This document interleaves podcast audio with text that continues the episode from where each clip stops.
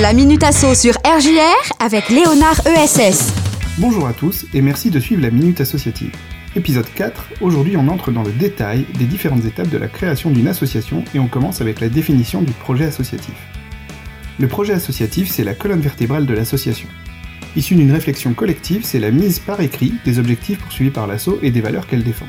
C'est l'ADN de l'association, le document qui permet de conserver une cohérence entre les buts qu'elle se donne, les moyens mobilisés et la gestion mise en œuvre pour les atteindre.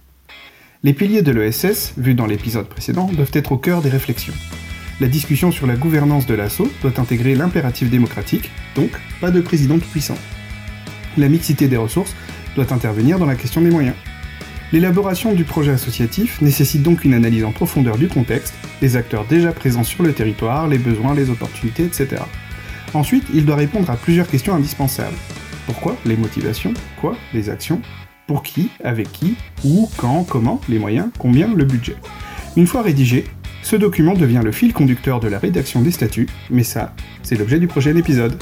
Bonne continuation à tous et à très vite pour la prochaine Minute Associative, et d'ici là, engagez-vous